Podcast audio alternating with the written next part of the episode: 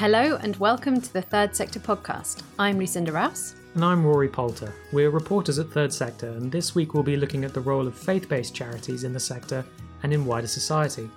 Later in Charity Changed My Life, we'll be hearing from someone who reaps some benefits as a volunteer for Barnardo's. But we're going to go straight into our main discussion now.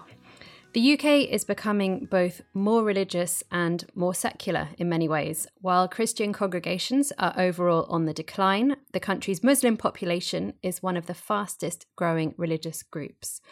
And these trends, of course, have implications for the voluntary sector. Almost every mosque, temple, church, or synagogue is a separate charity, while a significant proportion of all charities have religion at their roots.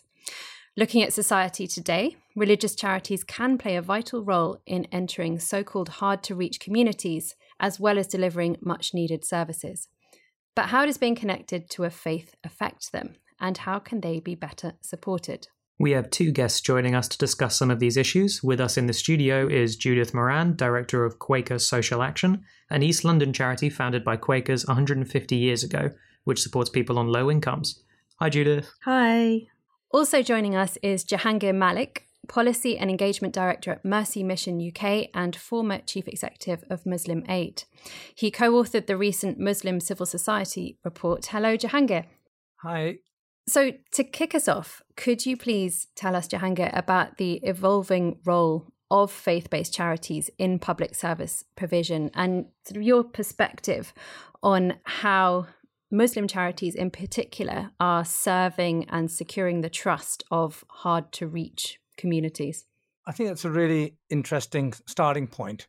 Muslim charities, as you pointed out quite rightly in your introduction, if you look at the census data, Muslim community is just under three point seven million in population size and just under six percent of the population, which has grown from one point seven million over just twenty years ago.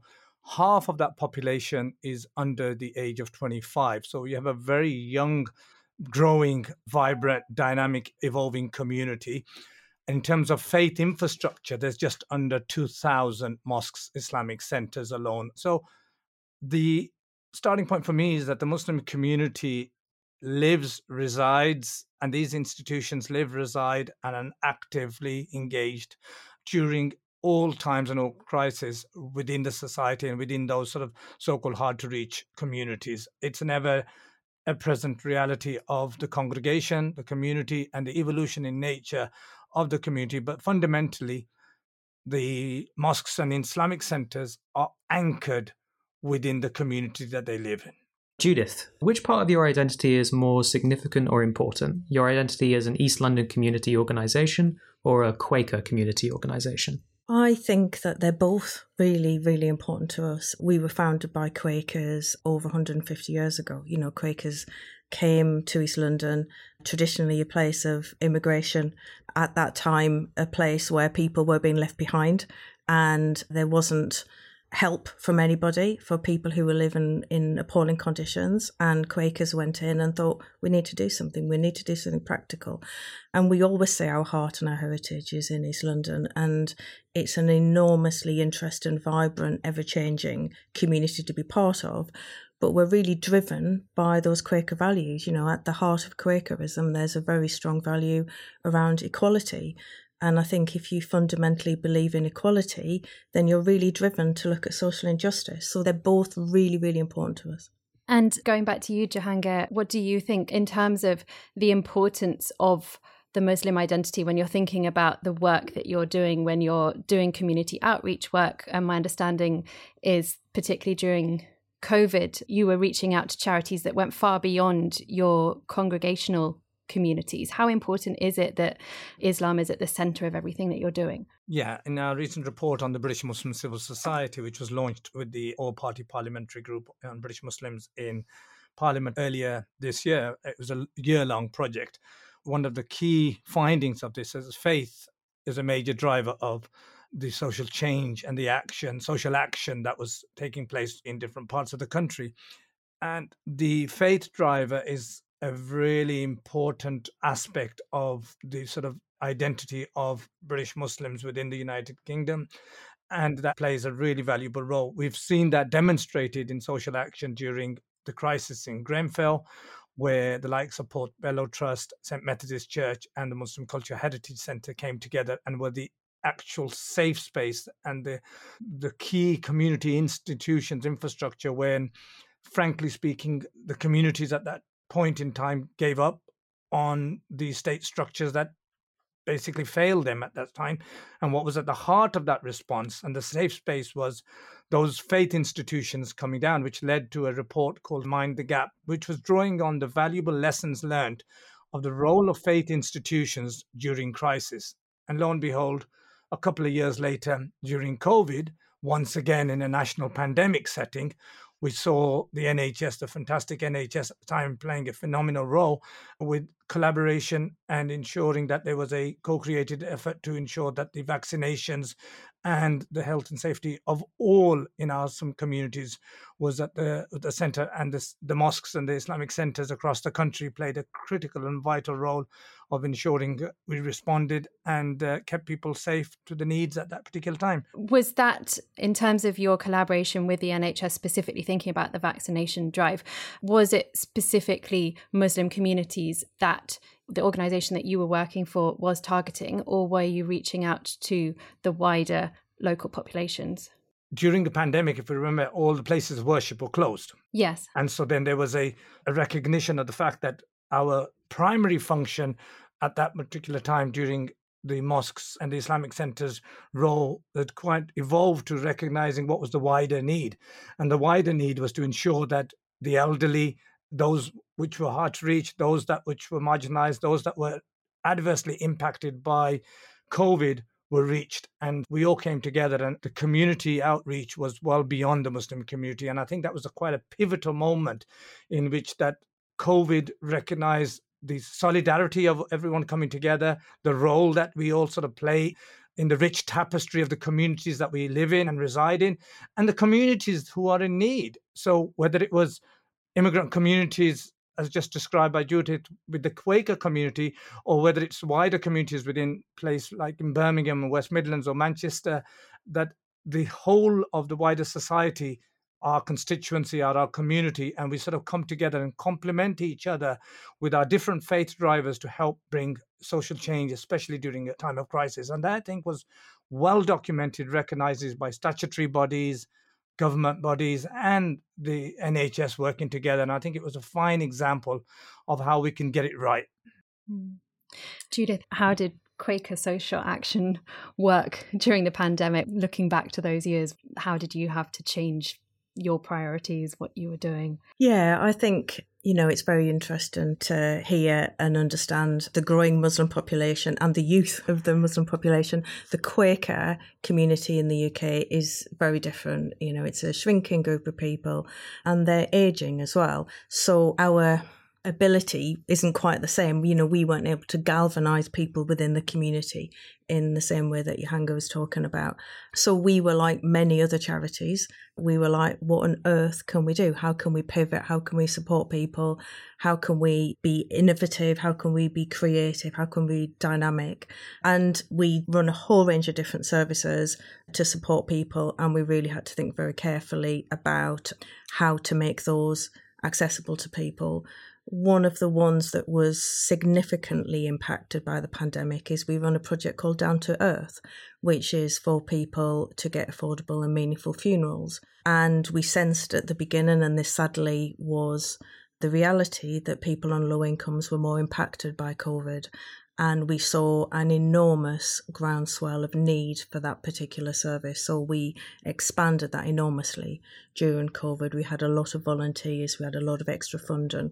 So, you know, in a different way, we were part of that community response, unfortunately, at the very sort of sad end of COVID. But a vital one, nonetheless. Mm. And am I correct in thinking that probably not all that many of the people that you were helping were themselves part of the Quaker? Yeah, faith. Absolutely. It's always really important for us to explain what the Quaker in our name means. Yeah. It's incredibly important to us. It's a precious part of our identity. We were founded by Quakers, but we are not a religious organisation. We're not an organisation that is run for Quakers, by Quakers. We get a huge amount of financial support from Quakers who would see that what we do is put their faith into action, but that doesn't affect what we do and who we help. And I think all of us in our sector, it's really beholden on us to be really clear what key attributes we have, and so people can make a choice about if they want to engage with us as partners or to come and use our service. And it's really important to us that we're very clear what the Quaker in our name means, but also what it doesn't mean. We don't want to be a barrier for anybody to come and access anything that we do.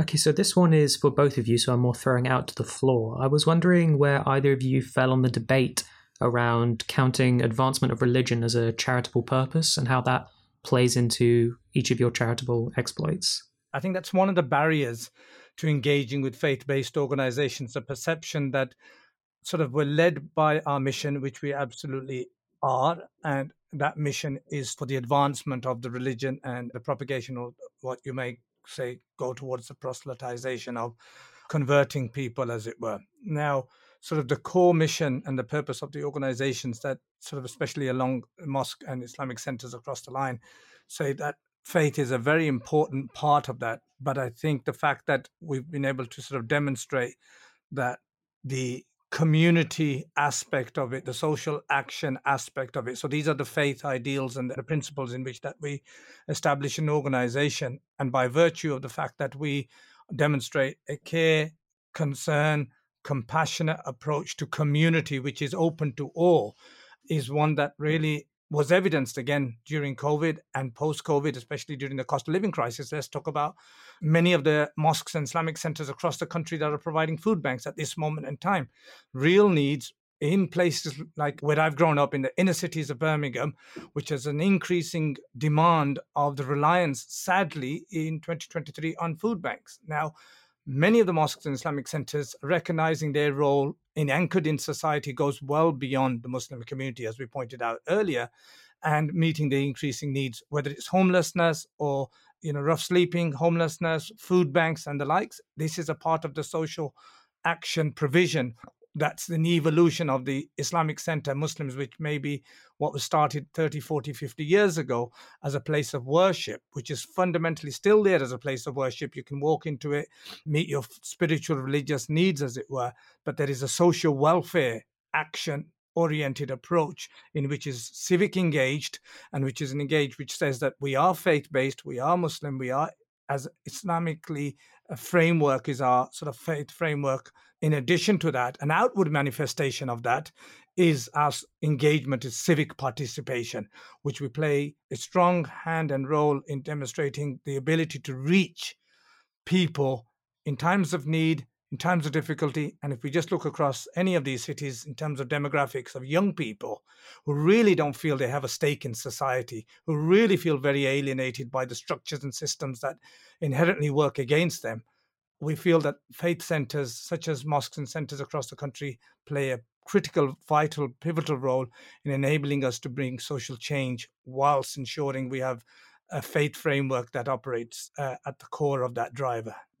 Thanks, Jehangir. And um, Judith, what's your perspective on that? I think I would agree with an, an awful lot of what Jehangir said. I've worked in the voluntary sector my whole career. I think that the voluntary sector is an absolute force for good.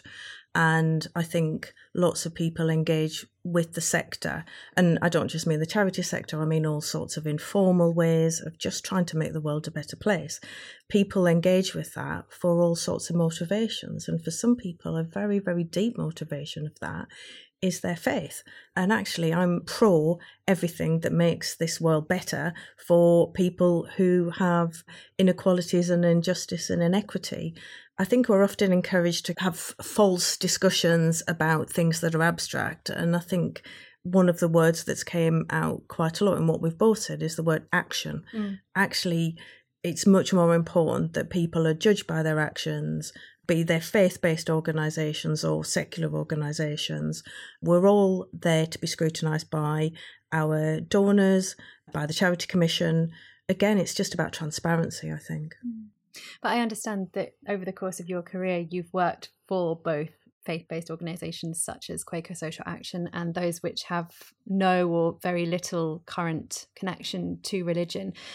does that put you in a different position? Do you feel that you're in a different place or in a different box almost within the sector and society now, working for a Quaker organisation as to previously when you didn't? Hmm. You know, I'm not a Quaker, but I find it really wonderful to work for a Quaker organisation because Quakers have been at the vanguard of social change in many, many ways.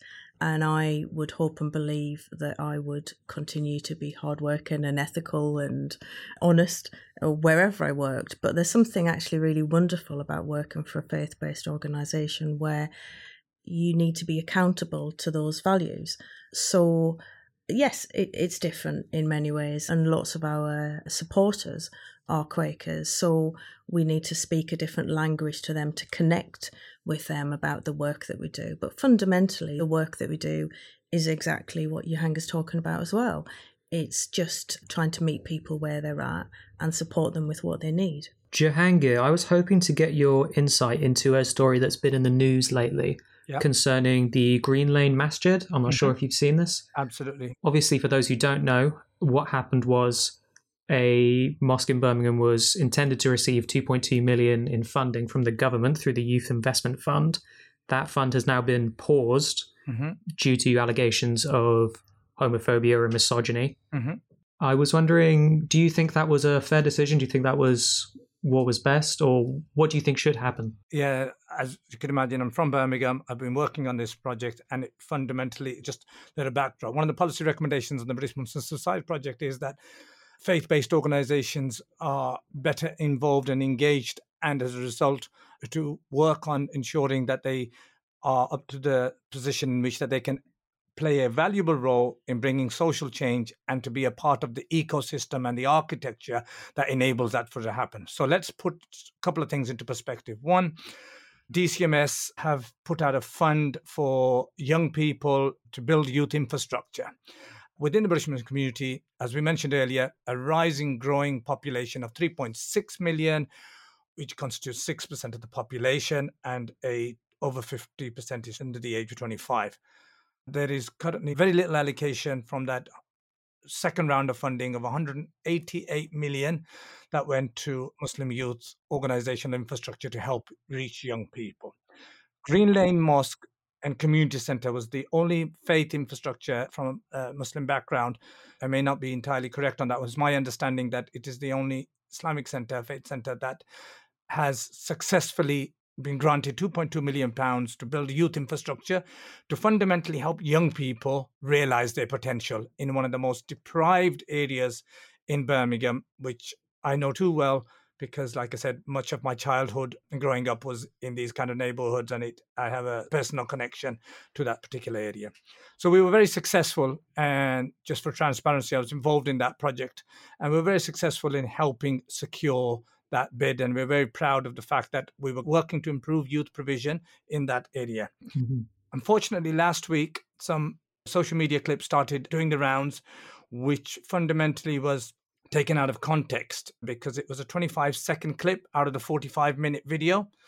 And the forty-five minute lecture was on a theological discourse around um, the practice of punishment and atonement and repentance and forgiveness in a theological lecture over forty-five minutes. Anyway, just to sort of illustrate the point, unfortunately, that twenty-five second clip has, I believe, or the Green Lane Mosque believes, maliciously been put out to discredit the organizations because it was receiving funding.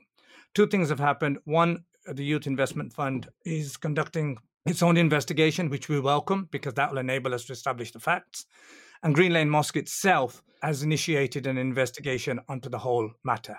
Mm-hmm. Fundamentally, I think it's unfortunate that we're in a situation where we're having to go into spending time, money, and resource looking into the matter. But if they are legitimate, genuine concerns, I think they should be sort of absolutely investigated and looking at improving those. I just want to touch upon a point here because it's part of a much wider aspect. One, there is a feeling that Muslim communities and organizations and infrastructure, right?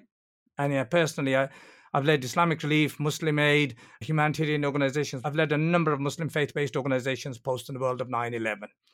There is a real valid concern of perception and otherwise are being targeted and often using sledgehammer approaches to deal with a small nut. Not to say that Muslim organizations should be absolved from scrutiny, ensuring that our practices are in accordance with law, social norms, active and so forth, and all the rest of it. Not that we should be beyond any reproach of any scrutiny. That's not the case. I think that's absolutely the case. That's absolutely fair and uh, understandable. But what I would say is that we approach these kind of matters with a degree of proportionality and fairness and ethical injustice. And once we establish those points, we all sort of learn from these experiences and move forward.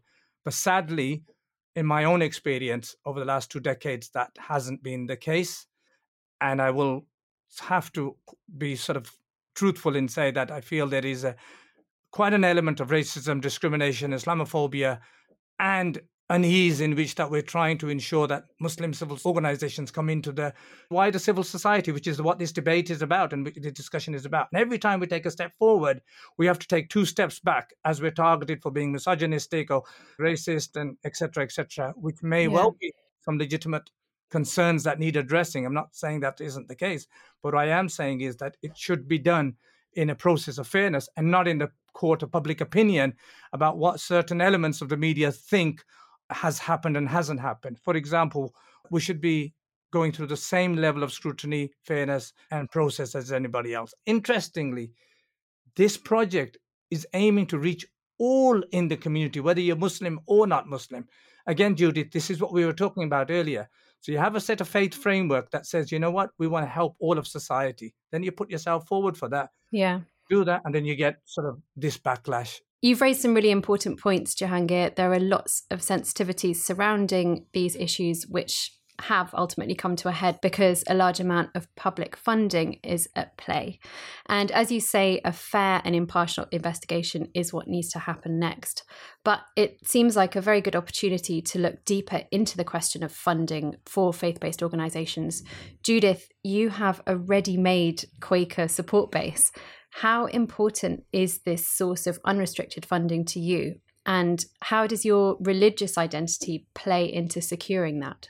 Yeah, absolutely. Let me just say, though, before that, next year is the four hundredth anniversary of George Fox's birth, and he was the founder of Quakerism. And early Quakers were ridiculed and disrespected.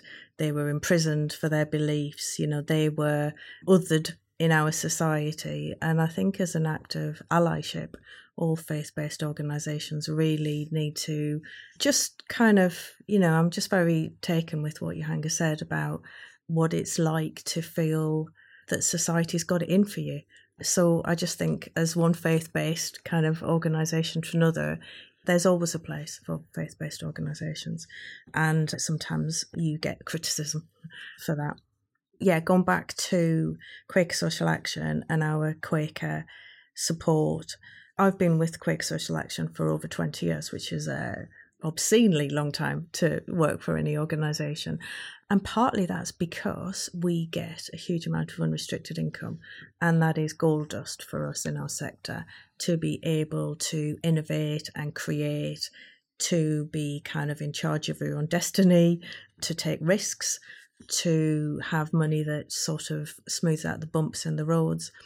And that's largely because of the trust that Quakers put in us as a charity. So we are accountable to them. We need to repay that trust. And we speak to them in the way we speak to all of our funders and donors, which is truthfully. We do everything we do in good faith, pardon the pun. um, And sometimes things work brilliantly and sometimes things don't. And sometimes the unintended outcomes are amazing. And sometimes we get things wrong. We have as one of our organisational mantras that we are willing to admit mistakes and learn from mistakes. And a key tenet of Quakerism is consider you might be mistaken.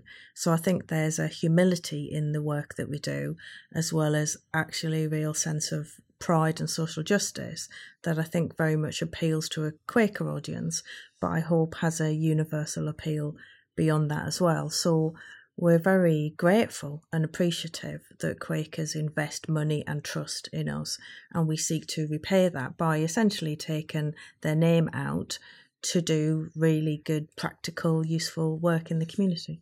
And if you didn't have the guarantee of that funding from your support base, would you struggle to be doing the work that you're doing? And, and have you encountered any challenges in trying to get funding from elsewhere because of your faith-based identity? It's very hard to imagine ourselves without that identity and without that money, for sure. So I think it would be a struggle.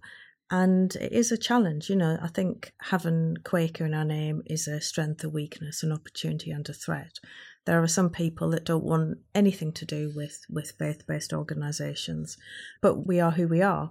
There are other people who have a positive curiosity and interest in faith-based organisations. So I think it can be both, and all we can do is say, this is who we are, this is what we do, this is how we do it, and foster those relationships positively. Jehangir, just one last question for yeah. you. Thinking about collaborations yeah. between different charities from different sectors, do you feel that there is a big gap that needs to be bridged between Muslim charities and their counterparts from other faiths or indeed no faith at all? And what would your advice be to charity leaders, perhaps not from a faith-based organisation, who really want to engage their Muslim peers? How can they do so, and why is it important to do so? Listening to Judith there really helps a minority organisation or minority community establishing itself within the United Kingdom as part of that civil society tapestry realise we're not the first by any stretch of the imagination, and the fact that faith-based organisations have historically and do today play a vital role in bringing social change within our sort of society. And so if we do that in an allied way, in a way that we sort of did, again, I come back to COVID and the way that what we heard or what we what I recall in COVID was, this will be the new norm, as it were. So I'm hoping that the way that we came together during COVID and crisis and the likes is the way that becomes the default way of operating. And that's built on relationships, reducing trust deficit so that we can work on an asset-based approach. What do we bring to the table? What is the potential of three point six million British Muslims feeling a stake in society and using the organizational infrastructure that is a part of that, which is by no means a stretch of an imagination perfect, but is on an evolutionary journey of generational changes and the likes. And Judith mentioned upon the value of having your money. The vast majority of British Muslim civil society infrastructure is self-funded. And the amount of money that is donated by the British Muslim community across the country, which is some of the most poorest, is something that is really to be commended. Now, how do we bring that in collaboration with the public sector? With, let's take West Midlands as an example, West Midlands crime commissioners and the police and dealing with social crime, social deprivation, homelessness, and all the societal challenges within a region. If we come together and work collaboratively with all sectors that appreciate and value, the recognize the value add and the social value impact of faith-based organizations, I think that we will potentially be onto a very good model moving forward. However, if on the opposite, we marginalize, stigmatize, otherize, lazy labeling and lazy process of engagement, what do you think the outcome is going to be? A further diversion, further distancing of people, communities, ghettoization, isolation. Well, very interesting note to end on. Jehangir Malik and Judith Moran, thank you both so much for joining us. Moving on to Charity Changed My Life, where we bring you stories of people whose lives have been transformed for the better thanks to the work of charities.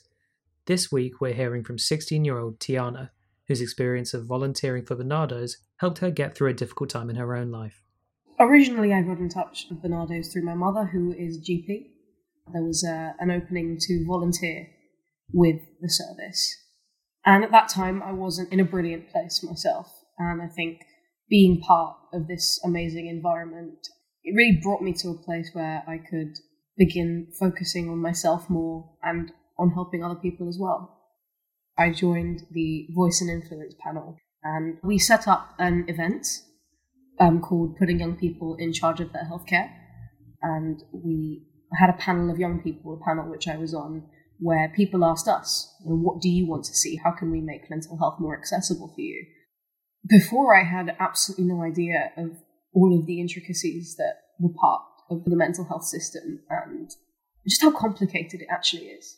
There were parts of my journey where the system had indeed failed me, and to work on improving that for other people is something that does make you feel better.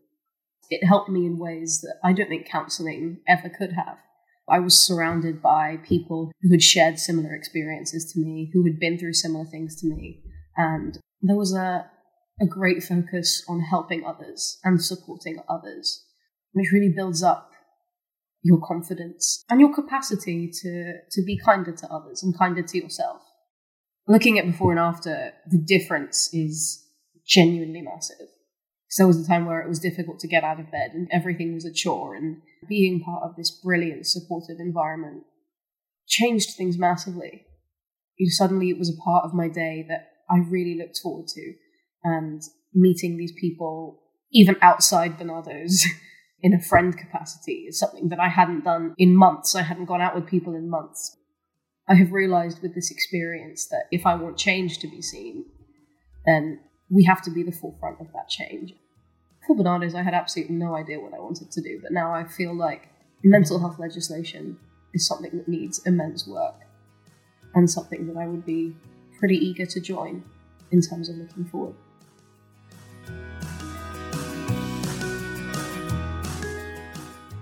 That was Tiana talking about how her involvement with Barnardo's has changed her life for the better. And if you'd like your charity to be featured, we'd love to hear from you. Details of how to get in touch and submit a story idea featuring one of your service users are in the show notes. Next week, we'll be in conversation with a charity leadership coach talking about overcoming problems such as burnout and compassion fatigue, and suggesting ways in which charity leaders can be better supported, both by themselves and those around them. But for now, thank you to our guests, Judith and Jehangir, and our producers, Navpal, Inga Marsden, and Till Owen.